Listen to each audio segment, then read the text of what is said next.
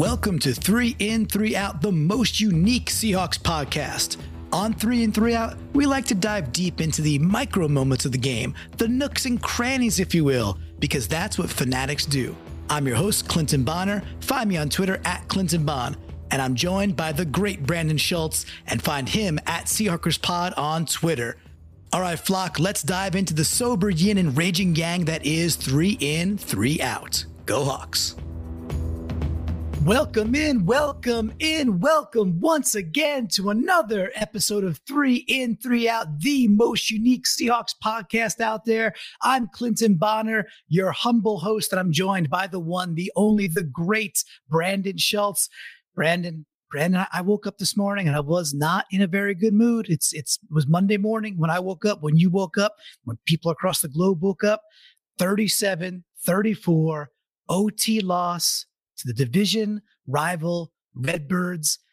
Doesn't sit well with me. I'm still not over it. I'm kind of an emotional mess, but I want to check in with you. How are you doing? You know, about a about an about a 24 hours later, almost or so, 20 hours later, after what is a pretty pretty brutal first loss of the season. Yeah, went to bed in a bad mood, woke up in a bad mood, and you know, fortunately, I I try my best to take that time after a football game because you know, even these late games, my, my kids cannot go to bed. They were probably up till about 10:30 last night.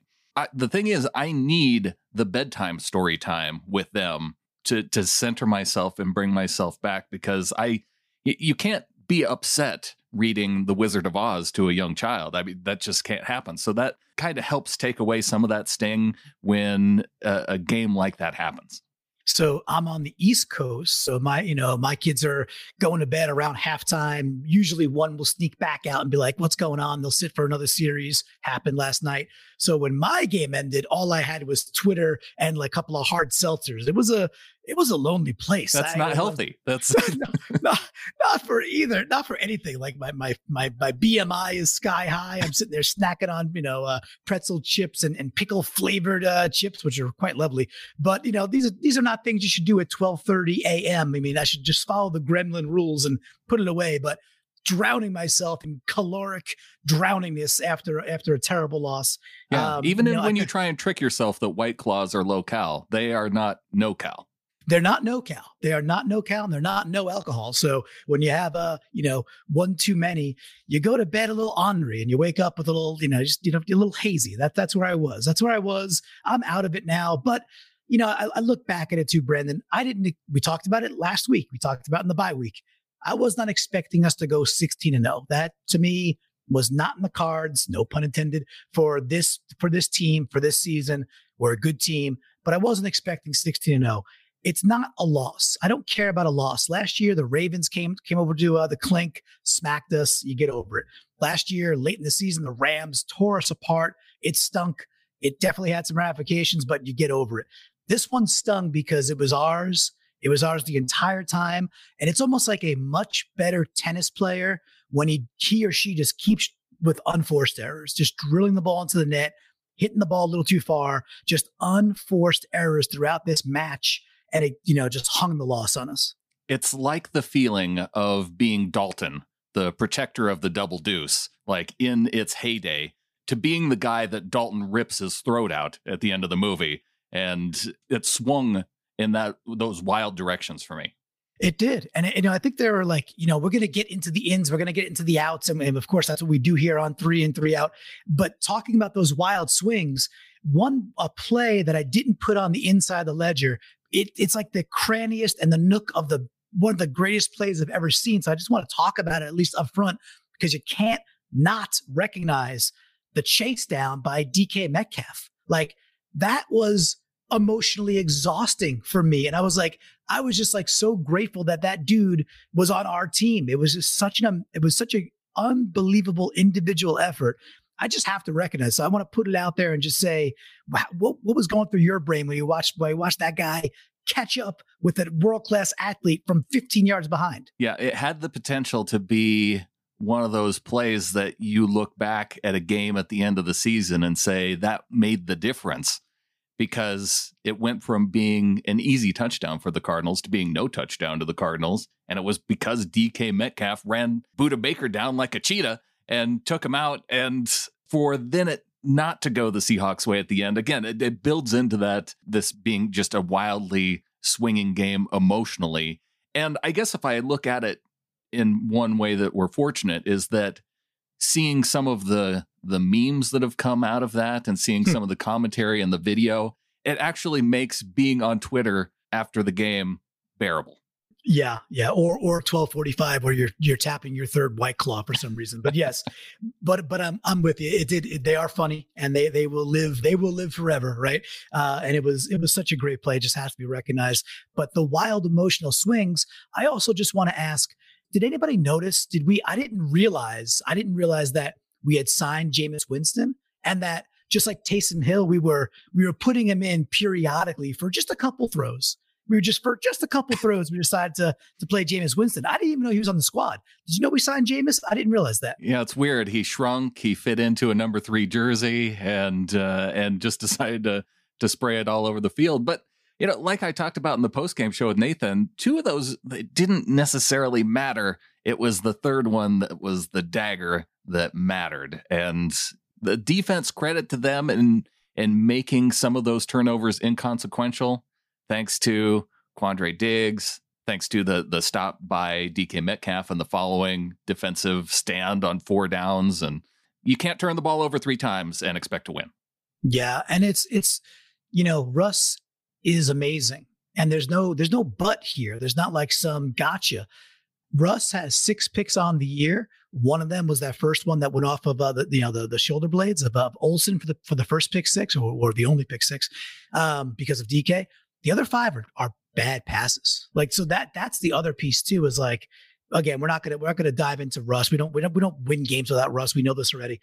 But there's something about the decision making that's like sometimes it's like what's it's like a, a bit of a short circuit where I'm I'm joking saying Jameis stepped in for a half a second in his brain, but it's I don't think we saw much of that last year. While his interceptions are super low, he's got 22 friggin' touchdowns.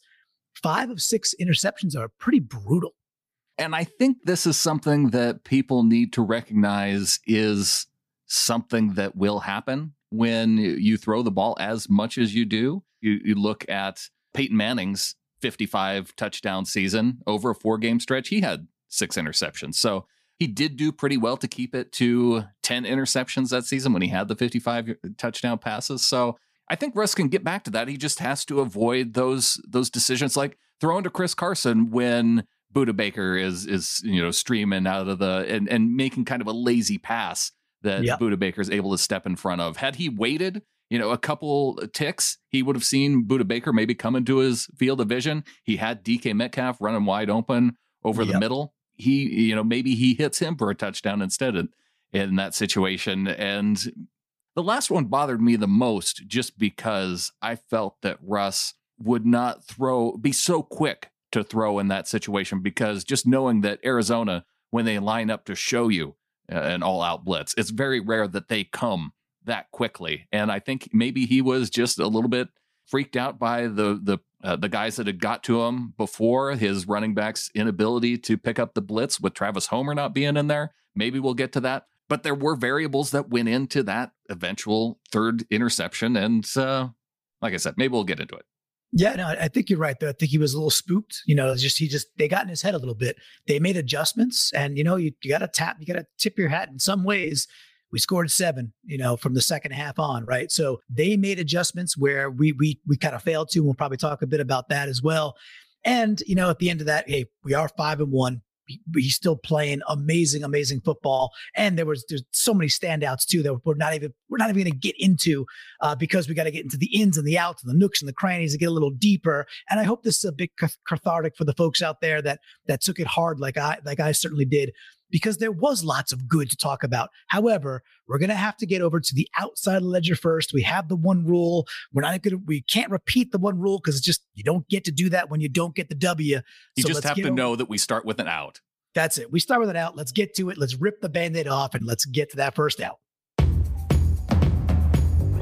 All right, Brandon, we're recapping the 37 to 34 OT loss to the Cardinals. We're on the first out. All right, listen, I I like I like this guy and I'm ready for the other guy to come back. I like what I see from Ryan Neal. And I'm so ready for Adams to get back on the field, mainly because Ryan Neal has a tackling problem. Mm. Ryan Neal has a he's got a he's got a tackling issue, and it showed up again. I like his speed. I like his veracity. I definitely like his attitude. I like that he brings his hat. He does not wrap the way Adams does. The first couple of weeks, we were like, wow, this team is tackling so efficiently and so effectively. And it made a huge difference. In this game, you know, go to a particular uh, a particular play, 27 to 17, first drive of the, of the third quarter. It's a second down play, and it's like a dump off to Edmonds, and Neal just doesn't wrap, misses him, and allows him to go get like another 10 plus yards. So instead of it being like a third and fairly long, it's a first down. And and there they go. They're, they're off and running. And we just and there was others on the team too. This was not singled out just to Neal. However, three and three out. We like to kind of hang hang these on some people. So going to give that first out to Neal. I appreciate effort. I always love the dude. He's got to tackle better, and that and that showed up for me a few too many times. Looking at the Pro Football Focus grades, Ryan Neal, the second lowest graded Seahawk on the day, and he had that. You know, he was just credited for that one missed tackle. He had two stops on the day, so that was kind of nice. But 71 yards is what he gave up, which was the third worst for the team on uh, on Sunday night. So definitely an outworthy performance by Ryan Neal. Any other tackling issues that you saw that you know popped off the page for you? Uh, in terms of statistics, KJ Wright had the third most missed tackles, but I, I don't think I could give him an out the way he no. played uh, throughout this game. So, uh, and then he led the team in stops. So on one hand, he has the business. On the other hand, he he came up with some some big time stops and limited to the the Cardinals to only 34 yards receiving when throwing his direction. So another good game from KJ Wright.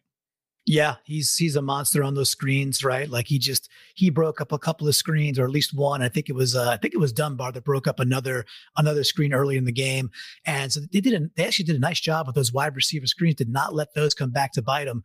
Another big missed tackle that stood out to me that I just think needs to be talked about is um, Dunbar misses a tackle on Kirk about 235 to go in the game. You know, we're up 10. This was just, you know, up 10 in Arizona. All we got to do is convert a, convert a third down and we lose that game. So we, we've we've seen we've seen this uh, this this before, you know, in in certain ways. Um, this time even later, but being up ten in Arizona was certainly bringing back some memories and, and that, that I don't want to talk about. But yeah, Dunbar had had Kirk lined up, and he just lets Kirk spin out, and he dives for the end zone and gets that touchdown. Now Kirk and the and the Cardinals, they might they probably get in on that drive. Just they you know they likely do but maybe we burn another 15, 20, 30 seconds. Who knows how much longer it would take? Right. Every second was so friggin' important, obviously, because they, they end up kicking the, the game tying one as time expires. But not making open field tackles when you've gotta when you've gotta at least force them to use their timeouts. You know, boy oh boy, uh, there were just some critical errors. Yeah, after that drive was extended for them due to the the the Mayowa penalty, the Seahawks they they made it so easy for him. They only had to run two more plays before that Christian Kirk touchdown. So if you play solid defense, if you make some tackles that you they could have made, then maybe they extend that drive a little bit more. Maybe it takes them all the way down to the two minute warning before they're able to get into the end zone. And then the Seahawks get the ball back. Then maybe they're and maybe you force them to make a, a, timeout there because the Cardinals still had all three timeouts left on the board. It was the subsequent drive after that by the Seahawks where they made them take all three of their timeouts. Yeah, you just wonder how much different it would be if they had less than 50 seconds in the game to go down and score that game winning field goal at the end. Yep, yep. It was uh, the, the you know at that point of the game, time time was more valuable than than yards, and that that equates to you got to tackle. You got to tackle in the open field. So they made a couple errors it is what it is. Let's, you know, but there, but again, even in a loss, this is kind of the nice part of three and three out. Even in a loss, we could, we could sit back and reflect on good things that happen not just the star studded things, not just 200 yards for Lockett with toe drag swag and, you know, three touchdowns, which was freaking amazing. But other things by by role players that we saw that came out that we'll get to and and I think be pretty happy and proud about. I'm looking forward to it, Clinton, much more than, and I'm I'm glad we've got one out out of the way. That means that there's we have more ins than outs left. Glass half full, or two thirds, or or three fifths. I'm with you. All right, Brandon, let's talk about some of these ins because th- there was some goodness here. So one I want to I want to put out to you and, and just lob over to you and see if you saw this too was we did not see a whole heck of a lot of number 57, right? We did not see a lot of a lot of Cody Barton. Instead, we had Cody Barton minus one, which, you know, if we're doing the math again, is 56. We saw a good amount of Jordyn Brooks. And now I'm not saying that there were not flaws, and I'm not saying that the dude played a perfect game or that we're going to go search and see, see a good or bad or indifferent PFF grade. What I am going to say is that his speed showed out to me. His speed was there when they, when Drake is trying to get to the edge down by the goal line. He's he's you know bla- blasting dudes, getting past pulling guards and, and making plays. He just brings a level of quickness, and he's still super young. You know, this is what this was the set his second game with with a legitimate time on the field. Is that is that accurate? You you could probably say second game because in the Dallas game he had 14 snaps. So I guess if the cutoff is double digit snaps, he just had seven snaps and and eight snaps in Atlanta uh, in the games against Atlanta and New England. But uh, he had 38 snaps in this game against Arizona. Yeah, so there you go. So that, at least that bears out. For me, I thought we did look faster as a whole, and I just thought Brooks you know, had had a pretty good nose of the ball. So I know it's it's it's going to get lost in a game like this, and everyone's going to be very bitter about a loss like this, including myself. My thing to gravitate or grab around is saying like, all right, this defense has some issues. What we have, we do have some young players out there. Brooks being obviously one of them, and being our first rounder. I did like that. I, I saw good, solid progress from that young man, and in a loss, I'm happy to kind of report that. Yeah, I think if we're going to point out the one play that I would give it to Jordyn Brooks on, it was after DK ran down Budda Baker and that four play series. It was a third and two, and Murray tried to go to the left, and it was Jordyn Brooks that made that tackle on third and two, made that tackle for a loss. And so that set it up for fourth and three. You wondered if they'd go for the field goal in that situation, take the points. They decide to go for it on fourth and three, and they get the stop. So I, I credit Jordyn Brooks for that third and two stop, uh, taking down Kyler Murray as kind of being his signature play of this game against the Cardinals. Clearly, Murray is a is a, a son of a you know what to, to try and tackle out there, right? So super elusive, super super slippery. And going into the game, we talked about it in, in the the week before. We're like, you know, this is the this is the thing, and if we can contain him and not let him just bleed us out with with uh, with third down runs, we're going to win the game. And actually, overall, I thought we did a pretty good job of that. I didn't, I didn't, I, the game didn't end, and I was like, oh man, Murray, you know, ran wild on us. In fact, I thought Wilson ran more effectively than Murray did. I know the the big talking point coming out of this game is just how little pressure that they put on Kyler Murray. But watching the game, it did seem like that was by design for the Seahawks defense because Shaquem Griffin was not rushing the passer. He was out on the field. He was spying Kyler Murray. So, as much as people are crushing the pass rush, it was the strategy that Pete Carroll went into this game with. Yeah, it was, you know, it came up in the Discord, right? Where people are like, hey, we got to stop playing prevent. I was like, I don't think we're playing prevent. We're playing a three man rush plus, you know, Queen, Queen as the, as the spy.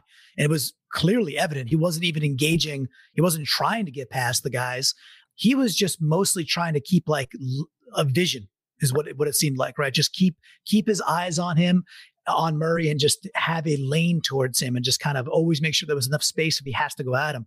And again, for the most part, I actually think we did okay there. So it's a tough one. We always got to muddle through the losses, and we hate it. Thankfully, we're Seahawks fans, and you know, thankfully this this it happens less than the wins do. So why don't we hop on back over to these outs and just charge through these next two outs?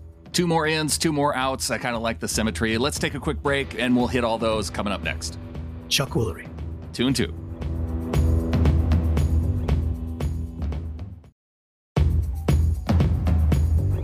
Right, Brandon, we're back on the not so savory and definitely not so sweet side of the ledger, the outside of the ledger.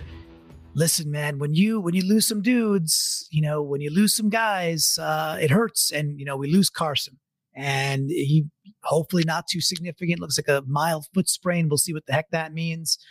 I also just saw news that looks like looks like Hyde's got a hamstring, you know, potential tweak now too. So so we lose these guys and and then Homer's not in there. So you end up with like DeeJay Dallas in the in the in the backfield, second and 10, minute 15 to go in the game. And, you know, I know he's a rook. I know this is, I know Arizona's throwing flashing new new things at them and really bringing the heat late in the game and things they just had not done all game long.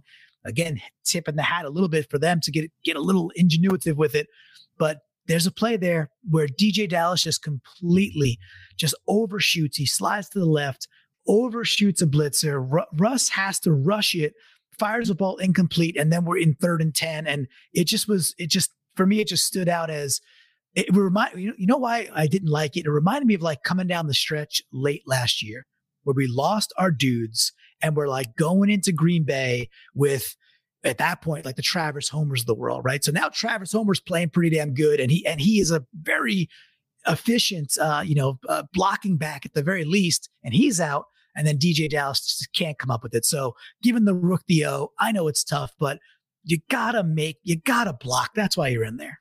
So I can I can understand Clinton you wanting to give the out here to DeeJay Dallas, but you ran down all the reasons. We need to be pumping DeeJay Dallas up. If Carson's not going to be back next week, if Hyde's going to be out with his hamstring issue, if Travis Homer's uh, knee contusion isn't going to be healthy, DeeJay Dallas is going to be our number one guy. We're going to be counting on him for San Francisco. So uh, I think that this for him, it's got to be a learning experience. He's he does need to pick up those in those situations. He has to recognize where the hole is and and potentially see that delayed blitzer coming right through the hole.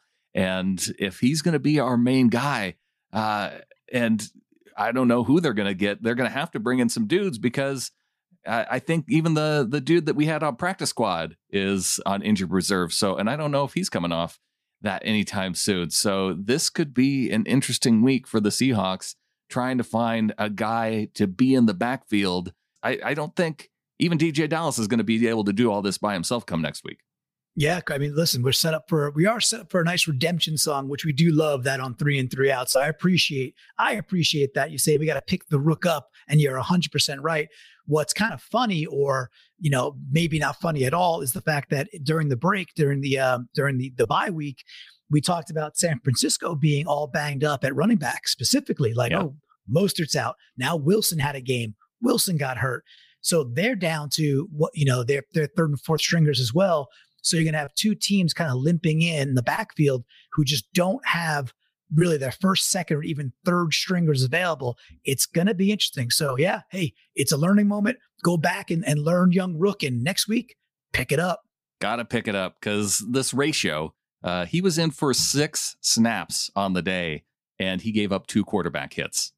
Talk about the glass being half full, three quarters full. His was uh, one third uh, disastrous yeah, two out of three ain't good. The the exact meatloaf opposite. All right, Brandon, we're back on the fun side of the ledger. There were a couple of plays. I'm just going to come right out and say it. Listen, when you run student body lefts, toss sweep lefts, and you got dudes out there Mac trucking it down the field, and I'm sitting there going, is that Big Walt? Who is that out there? and of course, it's it's you know Duane Brown's no slouch whatsoever. He's not he's not a you know first bout Hall of Famer like Big Walt.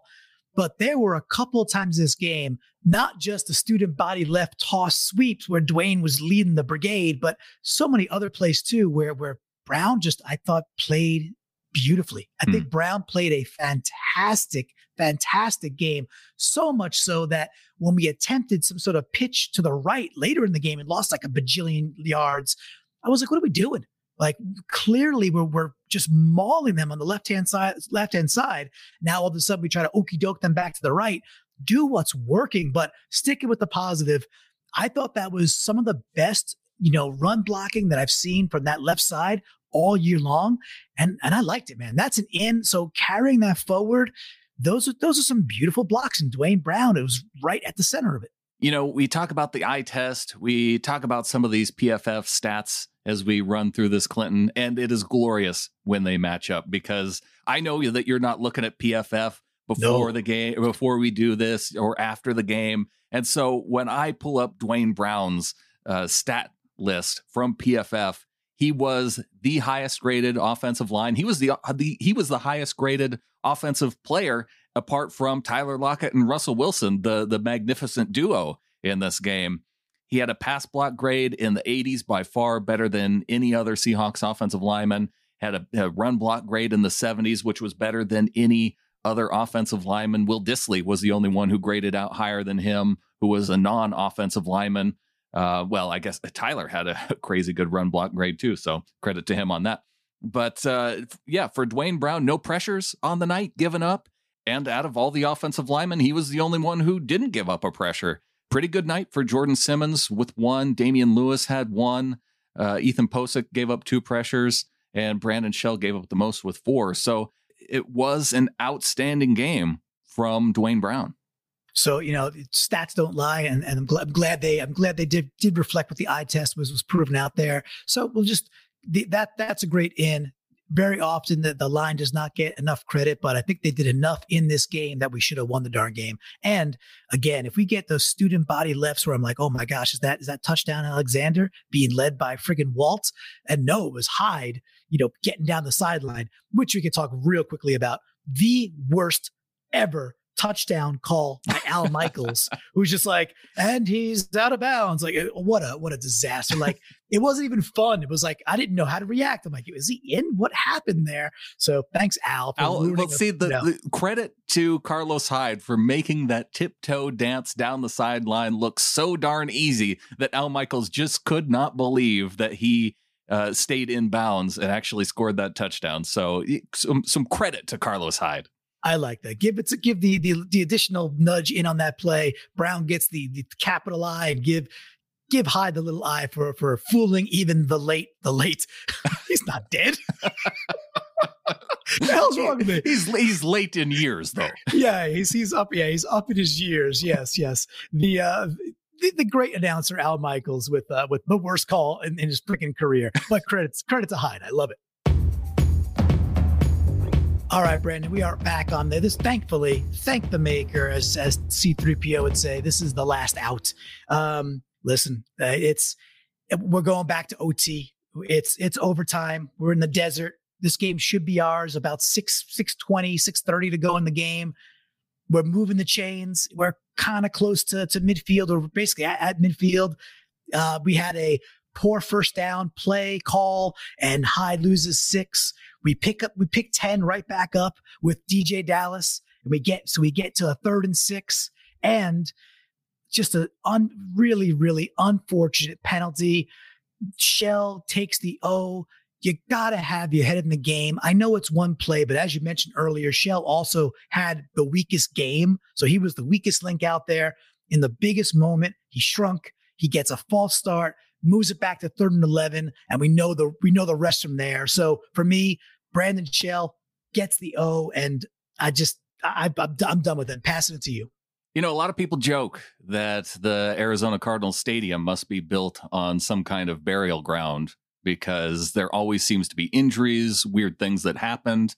I don't know if I give this out to Brandon Shell or if I give it to the ghost of Germain Ifedi, who's buried beneath this field and somehow rose up from beneath the grass to possess Brandon Shell. Uh, I don't know if it's because Shell touched the ground in just the wrong spot, and much like in Fallen, you know, he he somehow possesses Germain Ifedi's body to false start in that moment. But I, I guess I got to give the out to Ifedi in this situation, just just because that feels better. It feels better than giving it to a current Seahawk. You know, um, it's it's also close to Halloween, right? So we just we have to factor these things in when we're when we're talking about a a potential uh, poltergeist that that that ruined uh, ruined this game yeah, for us. Somehow this happened, and it, it we just can't discount it.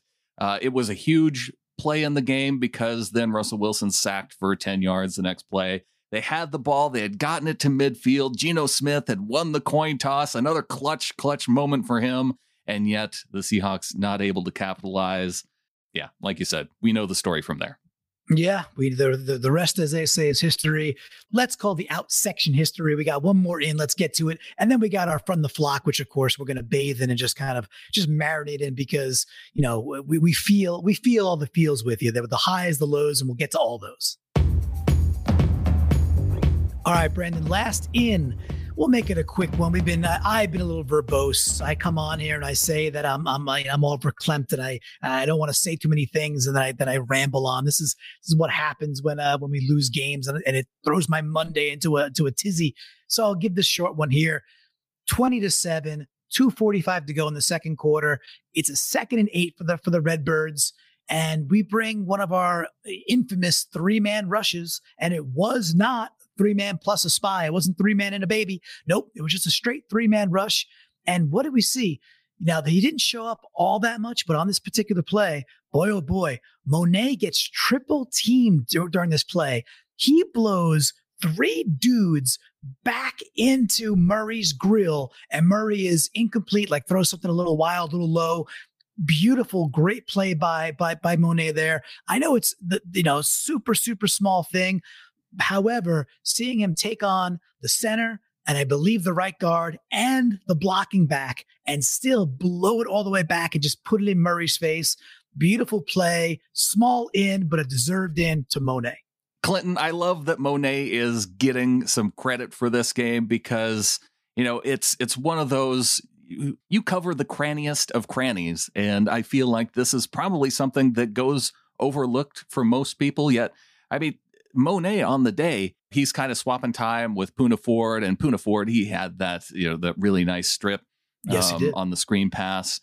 Brian Mone was the second highest graded defensive player by Pro Football Focus in this game, and there's not a whole lot of positives. You had Poona Ford, you had Brian Mone, and, and probably Quandre Diggs uh, before it starts uh, looking pretty iffy as far as the grades go. But uh, really nice to see Mone get a little bit of credit and yeah, eating up blockers. Yeah, I mean, dude took on three guys and still still made the play. And you know the the thing about this this again, the game pisses me off because it was ours and we should have won the game and we didn't. And I get that already and move on. And with that, the only time they ran the ball really effectively was late when our dudes were just straight gassed. We're talking like late fourth quarter and then into overtime. Most of the game, our run defense, including Poona, certainly Mone, we were good. Like you know, Drake was doing nothing, nothing. And Edmonds is probably a little bit more talented than Drake anyway. So I think that kind of actually went in their favor when uh, when he became the one when Drake got hurt late. Mm-hmm. But we we bottled them up. We did a very nice job, believe it or not. And so I was really happy with the run defense after the game we had versus you know Dalvin Dalvin and the Cooks with the purple people eaters over there this was a better performance. It just it just kind of got late. They wore down and it showed up. That showed up late. But I'm glad that again, I do not look at PFF. That's not my jam. Uh, I like hearing about it, and it's but it's cool when it matches the eye test. Um, but yeah, look, if if you would have called out Mone and I would have looked at PFF and saw that he had like a grade of 40 or 50, I wouldn't have brought it up. But there because yeah. but because what you saw matched up and and calling him out as the second highest graded player, I, I thought that was important. Well, I appreciate that. For and for that too, I'm gonna, you know, we have the MVC, the most valuable cranny. I'm gonna eh, gonna send it to Mone. It's his in a game where we lose. It is the the micro moments where you know plays like that are why we could have and should have won. So Mone, congrats, you get the MVC. We'll send you something so you can hang it in your locker. That's one of those things, Clinton. I, if, if you win the award and a loss, it's like you don't give out a game ball in a loss. I don't know. I don't even know if we should be giving out an MVC in a loss. That's a fair point. I'll have to reevaluate that. Okay, so for five weeks now, we've gotten used to winning. We were handing out the MVC. Brandon calls it out and says, you know what? We probably shouldn't give out any awards when you lose you know what? He's right. We're gonna we're gonna sorry, Mone. sorry. First we giveth, now we taketh away. The MVC goes back in the uh, you know, back in the harvest, back in the back in the hopper. Win it again when, when we get a W, and, and we'll maybe we'll just give you we'll glorify it that much more, but you don't get it.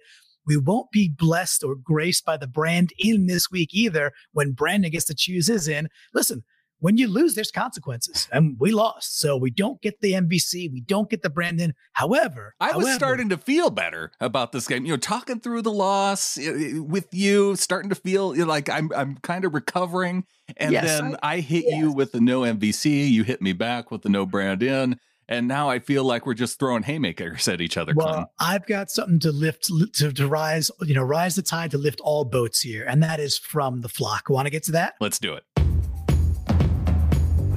Okay, Brandon, let's remind the good folks out there, you know, how the heck they could find us, follow us if they want to stalk us. Listen, I haven't I have not I haven't been stalked in a while. So being stalked is kind of nice. So if you want to stalk us on social media, you can find me at, at Clinton Bond. You of course could follow the one, the only the great Brandon Schultz at Seahawkers Pod. And there's other ways to get even more involved than just stalking us on social media, which again, I welcome the stalking. But some of the great ways are you could join uh, Brandon on the Discord and you could also join the flock. There's different ways you could get involved. Like there's the Facebook page Ring of Honor, which is super, super fun. And there's, like I said, the, the, the, the game day Discord where there's such fun, great conversations going on. But Brandon, enough about the stuff. How do people get involved? What do they do? Yeah, you gave the ways to stalk us for free, and that's following Yeah, on social yeah, media. yeah. But if you want to help support the podcast and everything that, that Clinton does for this, everything that I do with the podcast, you can go to getintheflock.com. And by supporting it, you are welcomed in. We have a Discord channel that we chat with on game day for everybody who comes in at $3 and above. And for $12 and above, that gets you into the Facebook group where we chat every single day about the Seahawks. So uh, getintheflock.com if you want to be part of that. Yeah, just totally worth. Listen, uh, it's, it's, it's compromise elsewhere in your life. Compromise elsewhere. Find the money for this because it's darn fun. If it's three bucks, you just want to do a game day. Discord's so much fun. You know, if you want to pony up and be in it every single day and get like great Gol- Golden Girls gifts and stuff like that. But what a great community that you and Adam have both built around around the podcast. So uh, it's so so freaking fun. It you know what it does. It makes losses that are always crappy a heck of a lot more bearable because at the end of the day, we're all humans. We want to feel, we want to love, we want to hurt, we want to cry, and let's get to the flock. Yes, and we all get to feel it together as we go through that process. So, yes, let's get to some of the ins and outs from the flock. I'm going to start with at 33 Scott Campbell on Twitter. He comes in with an in for KJ Wright, the screen whisperer. And if I did have a brand in for this Clinton, I would have given it to KJ Wright too. But Scott, he's got him covered on this. And the the play to me was to start the third quarter, the mm-hmm. Arizona Cardinals, they get the ball. They get a big pass to Chase Edmonds up the middle. They get 21 yards. They're, they're to midfield already.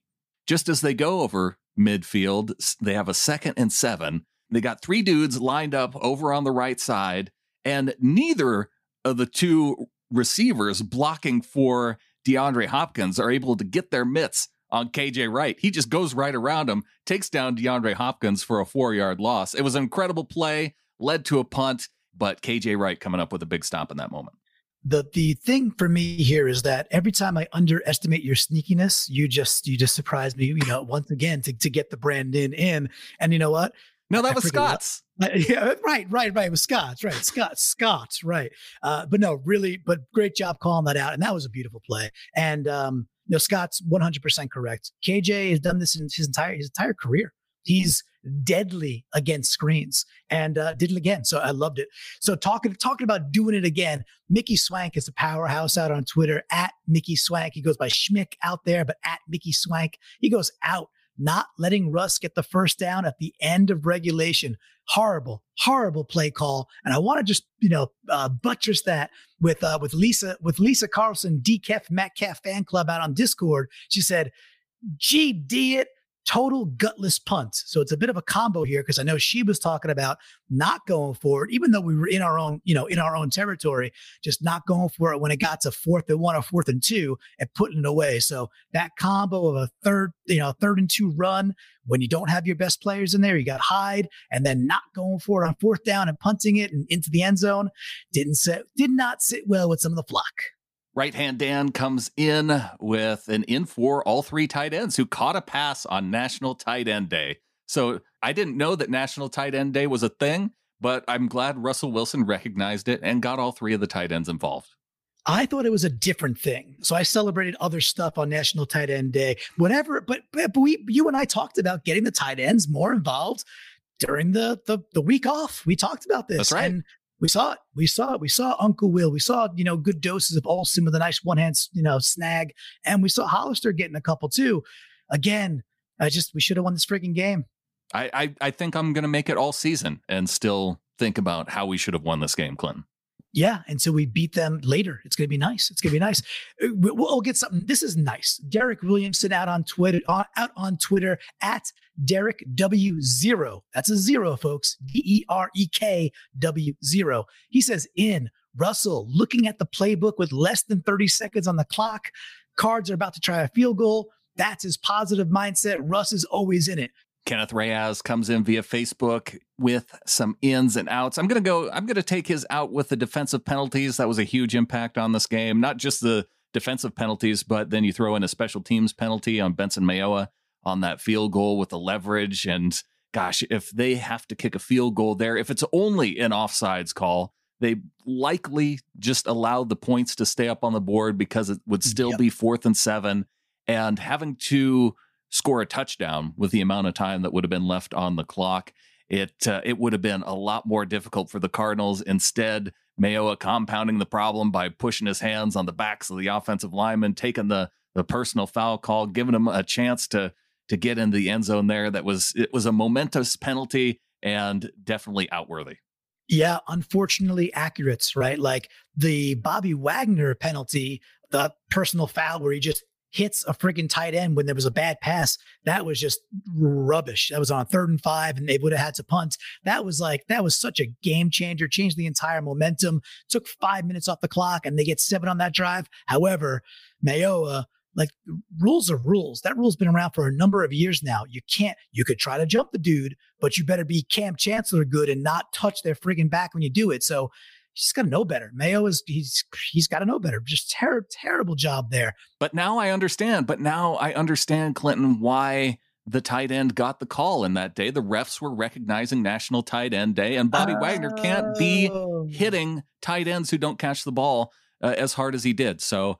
Uh, it, it was just the officials recognizing the special, special day set aside for tight ends. Everybody gets a freaking day nowadays. It's ridiculous. All right. So, hey, Thad is radical. Thad just joined on Discord, I think like like an hour before the game. It was like, Melon, get your suit on. We need you. And he's triple lindying into, into the Discord, doing a fantastic job. He was also talking about the tight ends looking really good. However, he also says out. He goes, again, why is Trey Flowers playing nine yards off the ball every stinking down? You know what? I, I was seeing the same thing in overtime. Flowers comes in and it's like first down, first down. And there's a, a huge cushion out there and it's like an easy, easy catch and pass. Now it's second and one and, and they're moving the chains. And it was, and Collinsworth called it out too. It's like, that is way too much room. Flowers is just what he is. We got to stay healthy back on our DBs. That's going to be a challenge, obviously, with, with some some uh, some dings that we got going into the to the Niners game. But good call out by Thad. Trey is just he's just not that good. Yes, Lopez had that same comment in the Discord group. Uh, also out from Michael Paul. He gives all three outs to defensive coordinator Ken Norton, and I believe DCH was in on the the given an out toward Ken Norton, saying that we have a Ken Norton problem. And I'm I'm not going to spend a lot of time with it because I don't think anything's going to happen with Ken Norton. So why waste my air talking about something and complaining about something that's not going to happen? Yeah, I don't see it happen. I just don't see them making a midseason switch at a, at five and one. You know, and a team that's that's still still going to be favored to, to go a long, long way here. Um, but and, Wade Phillips is out there. Bring him in maybe as a, an assistant or you know a uh, what do you call those those coaches that just kind of help out, sit up in the box and you know, they they mainly eat chips, but they may have a nugget or two for the defensive coordinator to to just whisper into his ear. And you know, a Super Bowl winning defensive coach like Wade Phillips, he, he might be one of those guys that could help out in those situations. I wouldn't mind having the advisory of, of Phillips, Phillips, and Phillips. It'd be, it'd be quite nice. So I, I, agree. We're going to stick with the outs real quick. This one coming from the man, Adam the Rant, you know, the the co-host of the Seahawkers podcast, the the, the best, the best pod out there. Uh, and he just goes out. You know, you know Adam better than probably most on the on this earth. He's a man of brevity sometimes, and he just goes out. Diggs, tackling. We talked about that a bit earlier. Yeah, Diggs just didn't tackle very well. Well, how about an out here from Ella Ella AA? She comes in via Discord, says out. Wilson's throws looking like they had too much air under them tonight. And there were a couple plays where, you know, not just the interceptions, but even on some completed passes that I saw over the middle that were just a little bit too high that, fortunately uh, that uh, the receivers were able to bring them down. Uh, I think David Moore made a couple of of tough catches that you know weren't right on the money. Tyler Lockett made some sensational catches, but there were just enough throws that it did look like Wilson was off, and that's what Ella's picking up on there with the out. All right. We want to remind everybody that, you know, the way to get these in, you know, for three in, three out is, well, first of all, like we said, join the Discord, you know, pony up there, join, uh, the, join get, getintheflock.com for the Seahawkers Pod Ring of Honor. Or if you want to go the stalking route on social media during the games, hit me and Brandon up, hashtag it 3i30. We'll likely see it. Now, we don't get them all in because even in a loss, we've got such great momentum and such great people around us that we just can't fit them all in. So I apologize if we didn't get to yours. It's not a popularity contest. It's basically us thumbing through these things saying, that's a good one. Uh, so I'm going to end on one good one from John Brian's face in the Discord. He goes, in nothing other than Lockett. And I think I'm going to take that towards the positive, not to say like nobody else was good but Lockett, but holy smokes, we didn't talk about him too much, but 200 yards, three touchdowns, the toe drag swag. The oh, the very did. first oh. catch oh. of his uh, on the, on oh, the very first play of the game where. Patrick Peterson is draped all over him and he brings the cat he brings in the ball with one hand. Crazy. Yeah, he was he was he had a beautiful, lovely game. And the, you know, as we, you know, it this is three and three out. We have the sober yin, we have the raging yang. It is literally about the balance between those two things. We had a couple of weeks where Lockett kind of disappeared and DK was was a monster.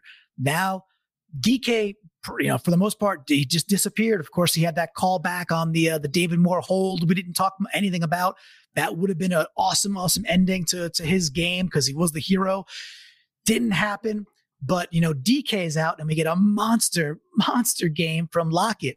Uh, you know, hey Daniel-san, uh, uh, or or maybe you're Mr. Miyagi, Brandon. I don't know. I feel I feel like you're Miyagi here.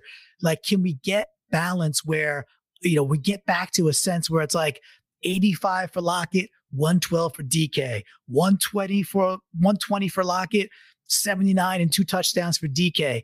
We got to get back to that balance, and I'm really hopeful we see it next next Sunday when we're taking on the Niners. Why do you have to end by referring to me with someone from Karate Kid? I, I started this out with Roadhouse I mean, you could refer to me as Dalton, or you could refer to me as the more handsome character in Wade. Uh, but no, you you went to Mr. Miyagi. You Miyagi'd me listen, a Mr. Miyagi is a very, very handsome, handsome man in his own right. Let's let's be clear about that. Number two, I didn't want to saddle you with anything named Dalton in a week where Andy Dalton's head was almost freaking taken off his body by I think it was Bostic, right? Yep. So I even when you said it, I was like, oh, the, the name Dalton is just hitting me all the wrong ways. I, I don't want to saddle you with that, Brandon. I, you you are Mr. Miyagi. You're the you're the one who settles us. You bring us back. You're you're my universe. And with that, there's only one thing left to say. Go Hawks. Go Hawks.